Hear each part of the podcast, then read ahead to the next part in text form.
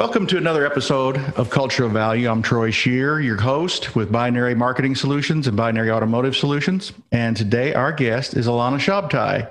Alana is the Director of Marketing for AutoLeadStar, and she also hosts the podcast for AutoLeadStar called Inside Audio. And she is, I guess, has been using a lot of her time lately to lead a number of Clubhouse discussions. So that's, you know, and we all know, Alana, that takes up plenty of our time, right? It takes up way too much of our time. And I'm embarrassed to say how much time I spend on Clubhouse. But if we have time at the end of this podcast, maybe we'll talk a bit about it. That sounds great.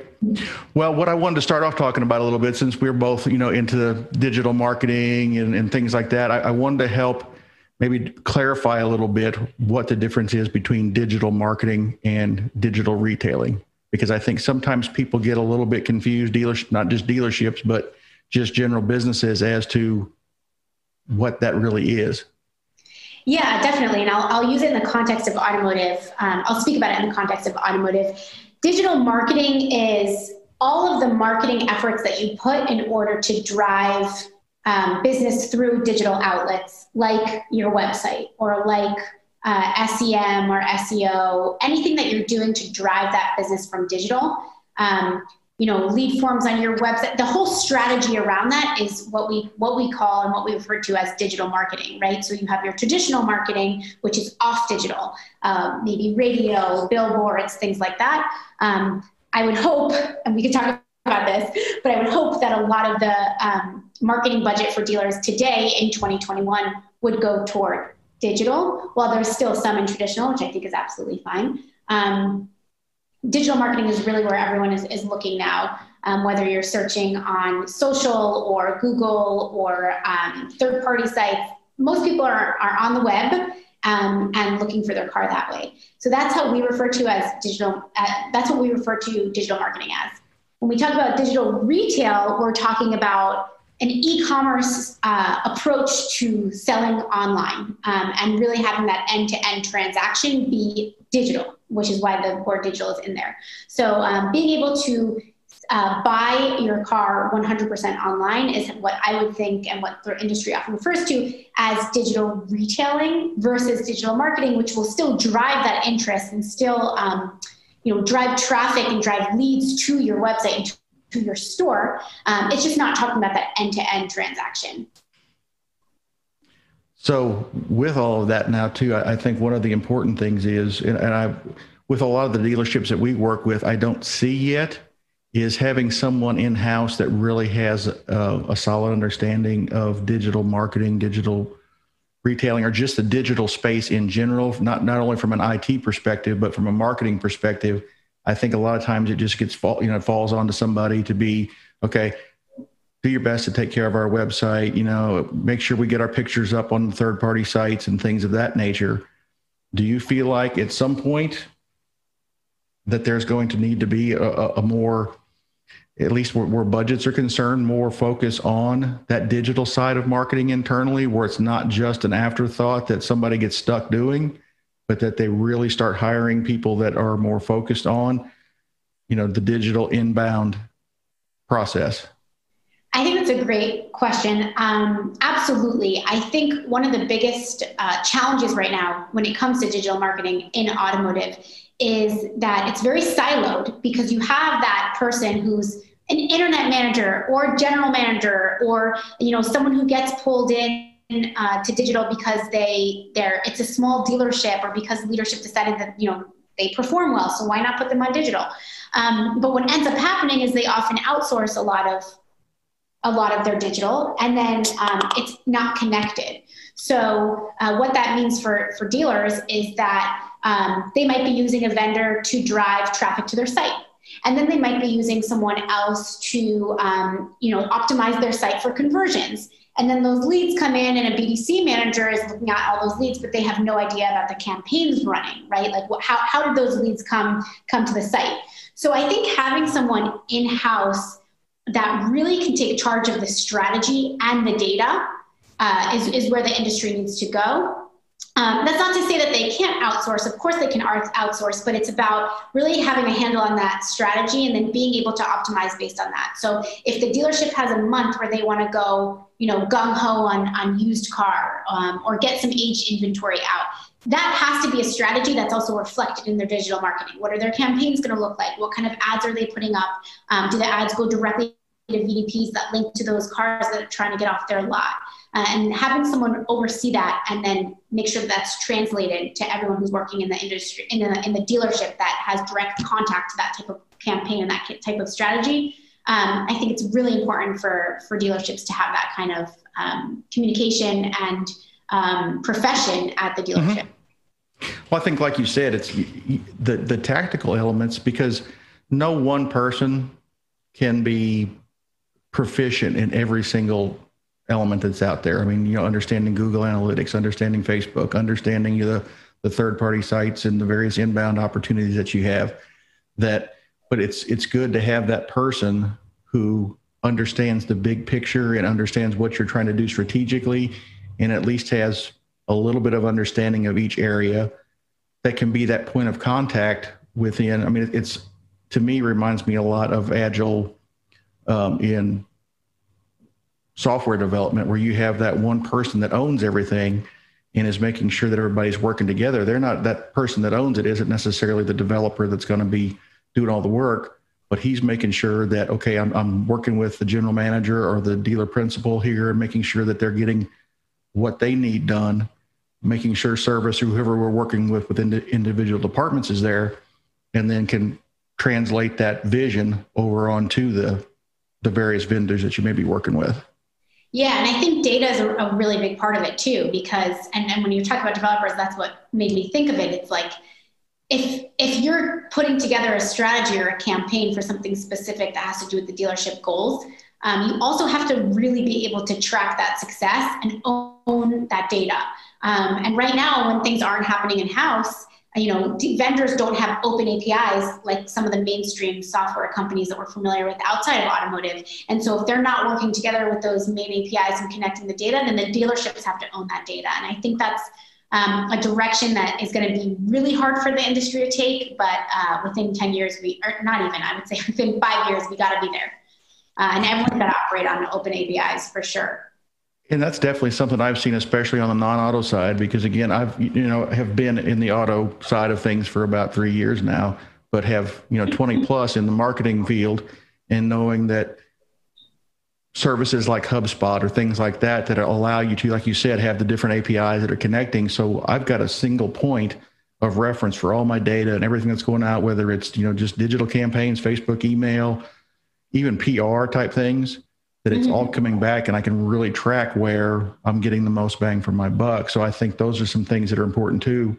Yeah, sure. And like I said, I mean, it takes some skill, and I think that's something that maybe dealers should be looking to hire to those skills, and not just be putting somebody who's, because like in my mind, if you've got a salesperson there and you go, okay, we're going to have you do this too. He's like, well, I'm missing out over here on my sales. Where if you've got somebody that's strictly focused on that, and that's how they make their living, you're going to get a lot better end result too as a dealership.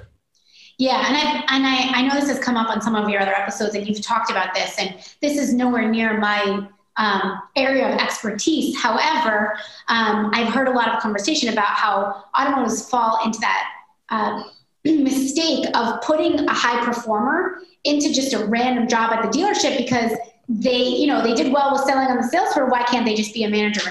And that stuff happens in digital too, right? Marketing managers become marketing managers because they were internet managers and they handled inbound leads at a really, high level. But that doesn't mean that they can, streamline right now a campaign from offline to online, or from off the site to on the site, driving traffic and converting that traffic. And some of those training and management mistakes that we see in other parts of automotive really do translate into the marketing departments as well. So I know that you've spoken about that in some other episodes, and I've definitely gotten some value from that. And I see that in marketing as well. I always look at it kind of as, and I always default to football because that's my thing. But it's like, Tom Brady is an excellent quarterback. I mean, he is the best. But you don't go, okay, well, because he's the best there, I'm going to stick him now on the offensive line and hope that he can block that, you know, 300-pound guy coming at him. It's not going to work. Right. So you've got to look at those skill sets that you have. And I think across the board, that ties into, you know, like you said, with sales and various things, that as you get into the digital retailing side, which we'll talk about in a little bit, is you also have to have people who know how to communicate well and do some of those things on that side too, where you can't just get some IT person to go, okay, well, watch our chat for us and make sure you're responding and doing some of those things. It really requires the same sales mentality that you would have as somebody on the floor. Right. Exactly. So now I know we've talked about kind of with the one article that you had written about being a millennial and not being, so this is where it's all kind of coming together. What do you see on that digital retailing side? How much should dealers do? And I shouldn't say how much should they invest in it, but should they look at it as, okay, well, we've seen now with COVID, everybody's wanting to get online and do things, and everything's going to be 100% online. Is that a mistake in thinking that they're starting to, I guess, make assumptions that, and especially like you said, with being a millennial, that, oh, well, that's all they're going to do. They're not going to ever come into the store. They're going to do everything online. Whereas myself, you know, I'm not a millennial anymore. But at the same time, for me, it's like, I know we've talked a little bit about it, and I've actually done purchases both, where I've gone into the dealership and gone 100% digital. So is it a mistake for any, whether they be, you know, again, a Carvana or a dealership, to think, okay, we can do everything this way and not have to have some sort of hybrid mentality to really reach people where they are based upon their individual preferences, not group preferences just because of a demographic? So I'm glad you brought this up. I have a lot of feelings about this. The article that I wrote in Words Auto that you're referring to was, I think, it was in September. Okay, so it got published in September. So I wrote it closer to when it felt like when the pandemic was really hitting us hard. I'm not to say that it's still not, but I think we were still in our shock phase then. And I was getting a little fed up with the digital retailing. Digital retailing is the only way that people are going to buy. Not because I have anything against digital retailing. I actually think dealers should invest and implement a digital retailing process, because there are people that are going to want that, right? Like, millennial or not, they're going to want to buy their car fully online. And this is where the distinction between digital marketing and digital retailing really comes in, because where I think the mistake was, is that the emphasis was too much on an end-to-end process and not on refining a real digital marketing strategy that identifies all the different types of buyers, especially in a time of crisis, right? The ones that are willing to come in, the ones that are going to do all their research online and then come in, versus the ones that are going to buy 100% online. And with the right digital marketing strategy, and with the, you know, connected data, and with the really tech-driven marketing that will get you to the level of being able to identify different buyers and send them messages based on the type of buyer that they are, that's where the focus should be, because COVID-19 is one terrible crisis that we've been dealing with, but there are other crises that are going to come, and it might not be about coming into the store or not coming into the store. It might be about something else entirely, and that dealership needs to have the means to be able to turn on and off that messaging and target all the different type of buyers that are looking for their car and bring them in however they want to be brought in. So I think that was, I typed away writing this article because I was just so frustrated with the response, because I didn't think it was complete enough. Meaning, again, I think digital retailing was part of it, but I think there was a much bigger picture that was missed by the industry. And then, of course, there's all the assumptions about millennials that never want to talk to anyone on the phone and never want to come into the dealership. And maybe I'm really just the one millennial out there, but I doubt it. I love talking on the phone. And I love going into the dealership. So I got to say, the assumptions aren't the best way to get to the right type of buyers. It's about, again, looking at their buying behaviors online and trying to mimic that with technology that can then bring those buyers in. And I think that's the key. And like you said, talking about data, making sure you have data on individual actions for a particular buyer. So, you know, obviously you can't know it down to the the nth degree what they want, but it's like understanding that you can't lump people into a little ball and go, okay, everybody's going to fit in that perfectly in that little ball and nobody's going to go outside of that. And we can do with this group of people in this demographic, this is what we do. Right. Where to me, it's like, you have to look at the customer journey and understand a car buyer's customer journey. There may be 5 or 6 or 7 different ways that people want to shop, and being able to understand that. And again, goes back to having the data is now, how do we create that process for each one of those potential customer journeys so that we're doing the right thing for each individual? Right. And there's also another piece to it that I've heard a lot of digital retailing companies actually talk about, which I think is an important thing to bring up here. Again, I'm not the expertise in digital retailing, but it's more about just having, it's more about just checking the box and saying, oh, we offer digital retailing. It's really about the process. So once you actually do implement and invest, what do you do with leads that fall off in the middle of the process? What do you do with leads that submit but then never actually buy the car? There's so much training there, and there's so much opportunity. And if the BDC and sales teams know how to handle that type of volume of leads and the different types of leads that are coming in, they will see a better response. So it's not, again, you implement digital retailing, it's not just about whoever comes in and buys their car online. That's the ROI on a product like that. It's about being able to implement a process for all the different types of buyers that come in, the different types of leads that come from a platform like a digital retailing platform, and being able to train your staff to handle that. So what you're saying there, really, I mean, what I'm hearing is digital retailing, it's really a mindset that the dealership has to have, because digital retailing to me sounds like it's not only all of the steps and processes that are happening potentially out in the digital world, right? But at what point does Alana or Troy decide, okay, I've had enough on digital, now I'm going to the dealership? Exactly. And at that point, when I get into the dealership, do they know me well enough not to take me back to the very beginning again, and now where I've got to spend more time going, oh no, I did this already. I did, to the point where now I just get frustrated and go, enough. I'm going to go do something somewhere else.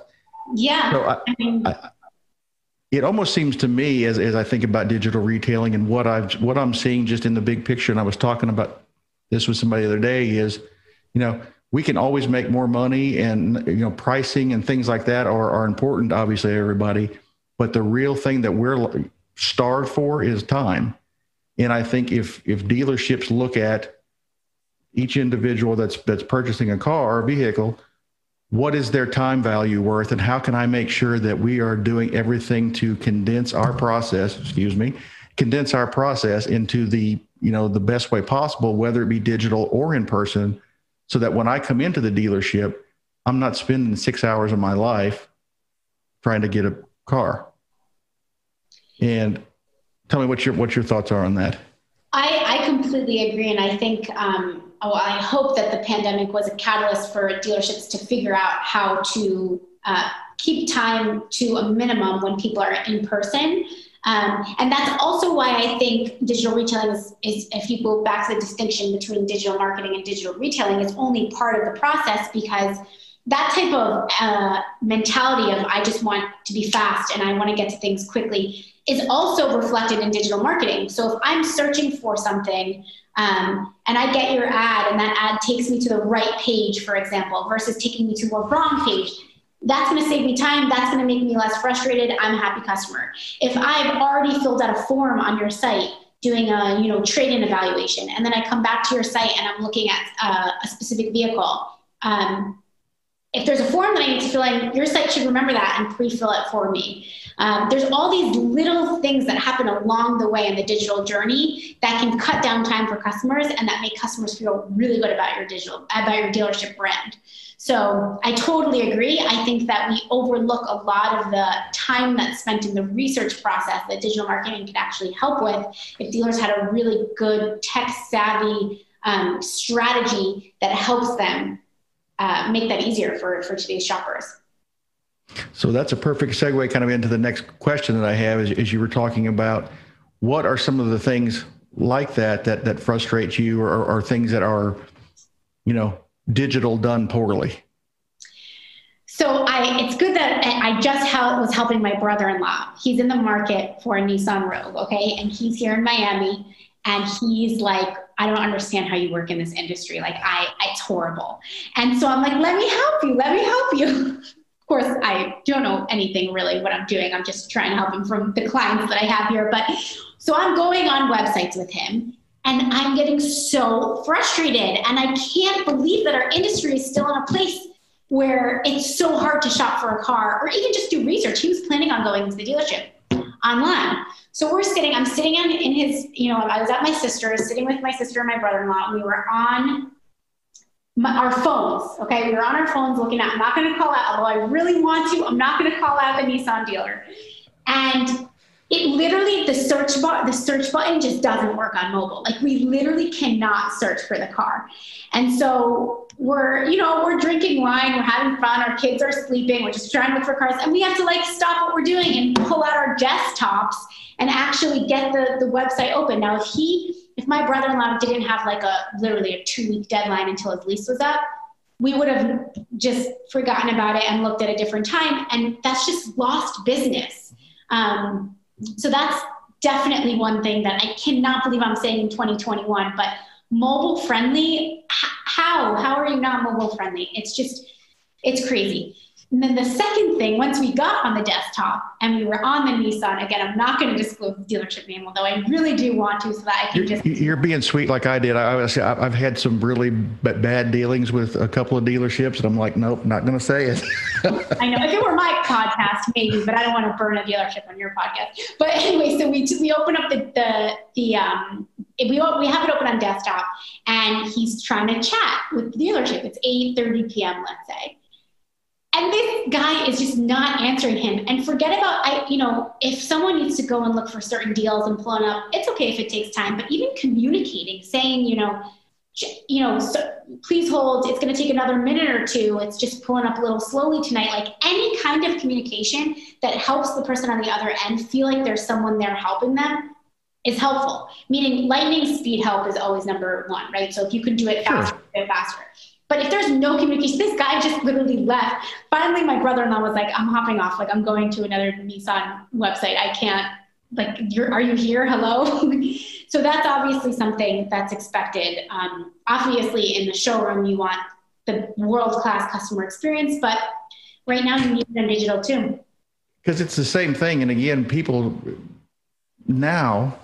I feel like for myself, I kind of look at this and I talk to people and kind of, get ideas how people do things. But it's like, most of us are so busy, especially, and I know you've got kids. When you've got kids, it's like your life is just, So sometimes the only time you have a chance to actually sit down and do anything that you need to, car purchases or research or whatever, is being done at, 10, 11 or 12 o'clock at night. Yeah. And so I'm curious, what do you think? And it's just something that I've been kind of thinking about and talking to people is, would it behoove dealerships to be able to take things or to look almost on a 24-hour clock and be able to have shifts and various things, especially on the digital side, where they could actually have true salespeople answering those chat questions? Because I think a lot of times when I look at things like that, it's they've, farmed that off to somebody. And they're trying to answer questions, but it's like, well, I can have somebody get back with you tomorrow because I really don't know. So I haven't really thought about that too much, but even saying I'll have someone come back tomorrow is better than the service that. Well, yeah, better than nothing. Yeah, better than nothing. But I don't know if it's having shifts and having 24/7 live people working. I really think technology is going to be the answer here. Chat, for most questions, if you have a technology that just knows your website and works off of real AI and machine learning, mm-hmm. It can spit out those specials faster than any person can, whether it's 3 a.m. or 7 a.m. or noon. Mm-hmm. So I think implementing, I'm a big fan of chatbots just because I really do think if you're just looking for basic information, again, they're going to be better than any human. It also eliminates human error. So anytime you ask for a specific special, hours, things like that, that can totally be moderated by an operator, by a robot. And when things get too specific, then that leads gets jumped around to the salesperson, and they should be really good about following up as soon as they're able to.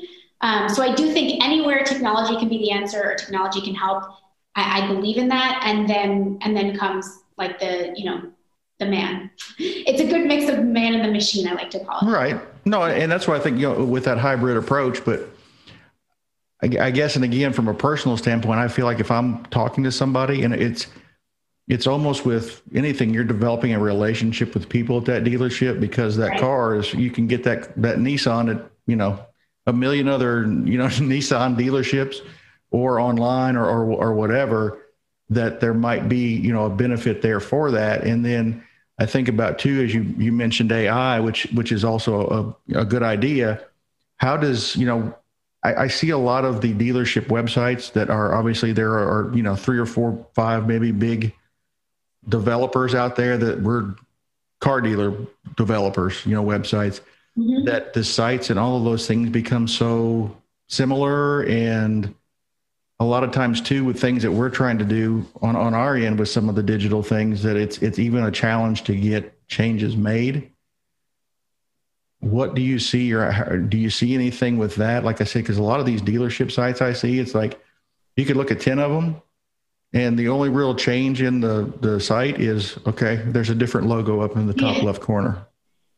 Where there's no real personalization or brand or anything that I feel like of a personality of a dealership or that brand promise that I can go, okay, this is somebody I might want to work with. So I'll answer that in two parts. The first part is that I think a lot of that has to do with the manufacturer, unfortunately. And I think there's gotta be the emphasis of where there should be standards from the manufacturer perspective is actually all in the wrong place. I don't think every single dealership should look the same. I don't think every single button should be the same. I think they should allow brands, like you said, to differentiate themselves and really let their personality stand out. The standards should be in places like, performance and APIs, and allowing for different vendors to come in that have, the ability to hook into other people's data versus the regulations right now. So I think that influences it, of course. But I also think within, a dealership has to work within those bureaucracies and work within those regulations. And I would say less is more in that situation, because what ends up happening is you go to the dealership sites and they're all the same. And it's almost like, okay, go to the least disruptive one. They all have so many pop-ups and so many chats, and some of them have 3 chats at you. So you're just going to pick the one with the least amount of stuff on it. And if there is stuff, the stuff can just, as long as it's helpful, then it doesn't matter. So if you're using real, again, technology-driven marketing on the site that can actually make the experience better for shoppers, then that's the site that we're all going to go to. So my first one isn't so practical. Like, let's change all the regulations of manufacturers. And then and that's something obviously we can't do, but I think that discussion needs to be had from a marketing standpoint, because like I said, non-auto clients that I've had for the last, if we went in and did that, for every, they'd be like, well, you're just doing the exact same thing you've done for everybody else. What are you doing to stand out and build our brand? And I think that's a big thing. It's because the dealership has a right to establish their brand as an individual brand and an entity, not just following. Obviously, yes, there are certain requirements and regulations, and I get that, but I agree with you that there needs to be something where that dealership can really develop its brand aura, if you will, and so that I can know exactly what's going on there. And so, and I'm from what I'm hearing you saying, you don't like these sites where you get on and you're like, where do I go and what do I do? Because there's so much coming at you. And I've noticed that too, where it's like, okay, there's like 5 sliders on this page and there's so much movement and so much going on that I can't really even make a decision as a potential customer as to what I want to do. Yeah, I will say that I have seen dealerships use social to get their brand and get their identity out, which I really like. So Wester, which is a group in New York, they're They have Western Wednesday hashtag, and Walser, which is in Minnesota, they do Women of Walser. And so I really like that, but I'm also following that because I'm in the industry. So I don't know if people who are just researching for their car are then going to follow the dealership and get access to that type of branding. So I totally encourage it. I would just say, if you can figure out a way to reflect that in the website, I think people would really like to see that.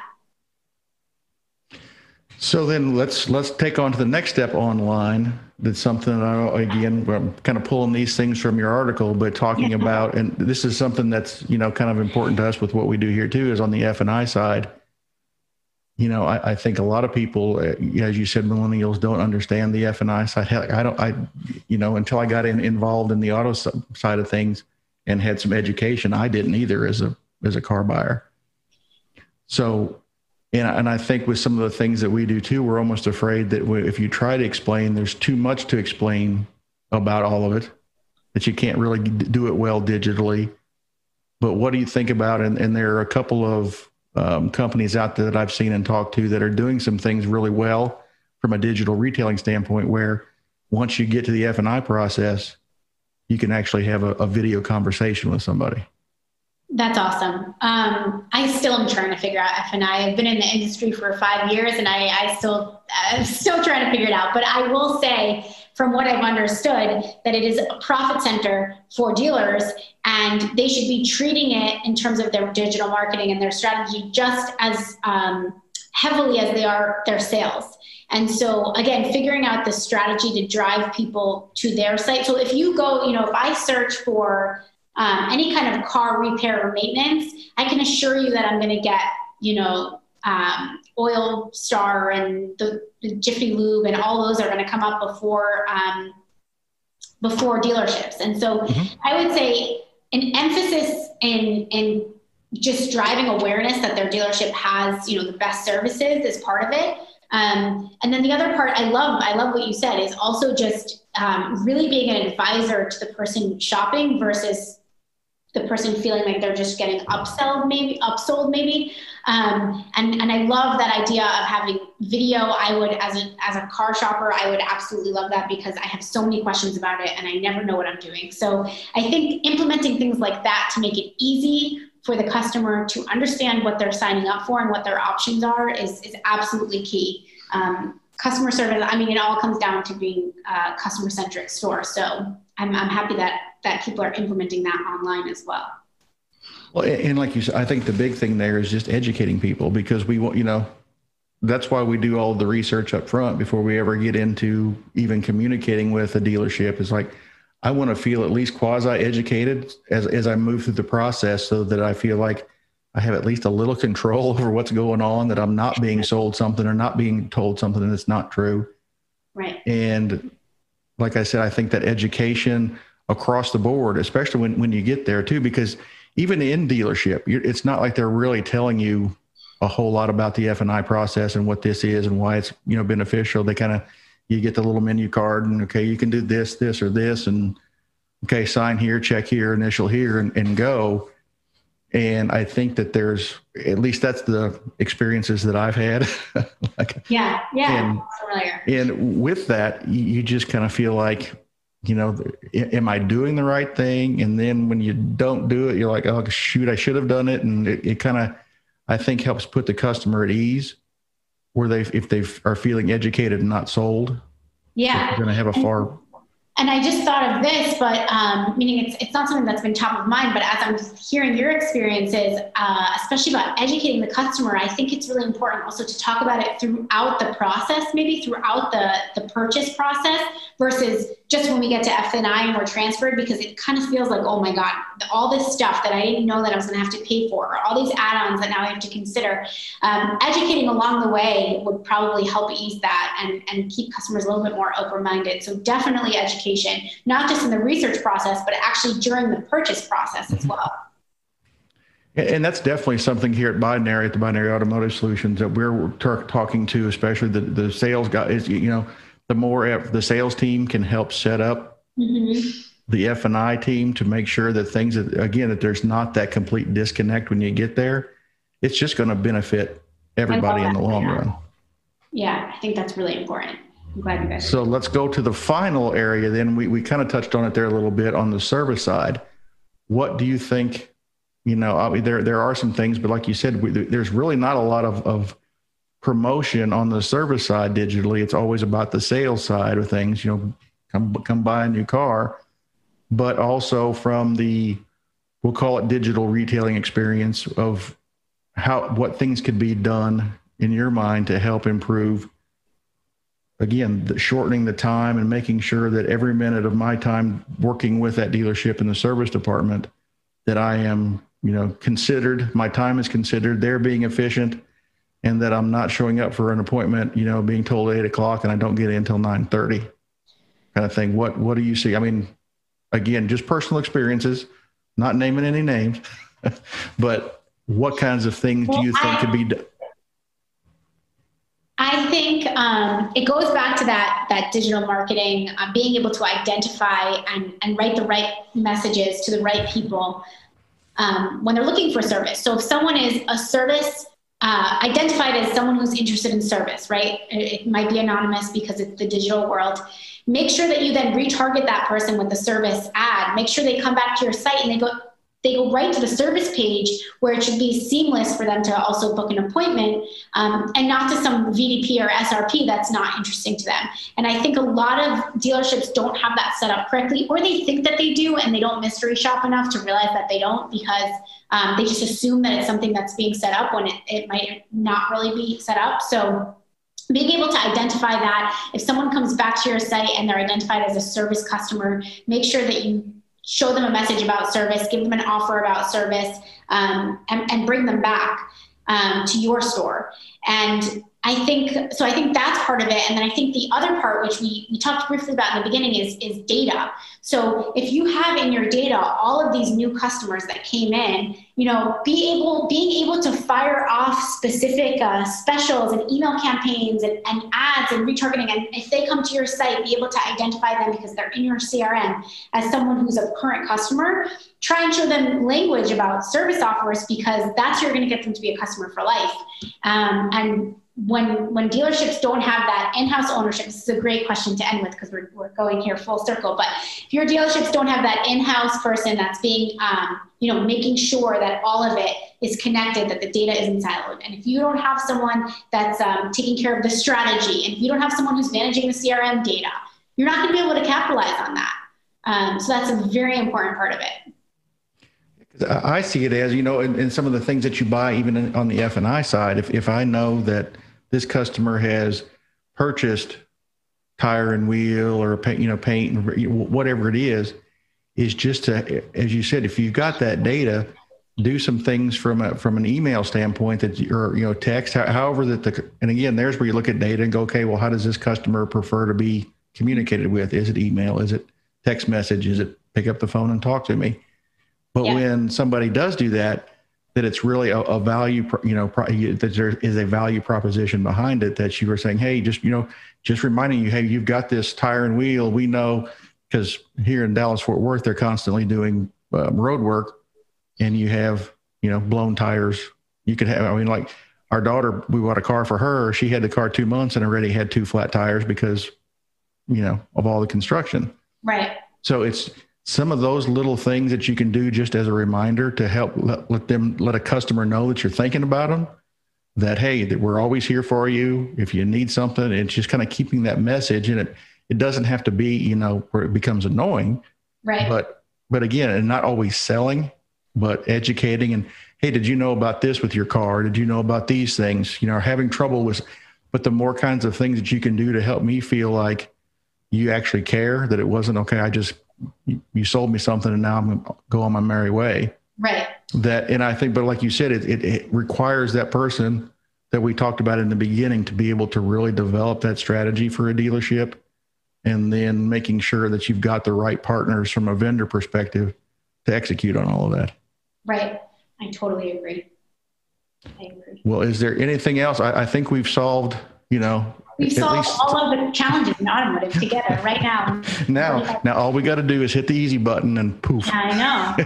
We just changed the whole way that manufacturers operate. High five. No, there's nothing else. Thank you so much for having me. I'm really excited about this podcast. I've listened to some of your other episodes, so it's an honor to be here. I appreciate the invite. Well, I appreciate you coming on. Like I said, this has been something great for me that I'm meeting some awesome people. Same. And if I got nothing else out of this, it's just the relationships that I've developed now over the last 2 months. It's like it's a win for me. Yeah. But I do think, and as you said, I've heard people saying that there is really good value that comes out of these conversations. Totally. We just keep providing value as, they call us vendors, but I like to say as partners or somebody that really actually cares that we do. We're not just trying to sell something the same way we tell the dealer not to, that I think we'll all, we work together and help each other out, and we make it a better business world and a better personal world. I agree. Amen to that. Well, thank you very much again for your time. Have a wonderful week. Have a beautiful Monday. I don't know what it's like down there, but nice. Yeah. It's nice and nasty here today. So we'll enjoy staying inside here today. Yeah. Thank you very much, Alana. Take care. We will talk soon. Sounds good. Thank you so much. Bye.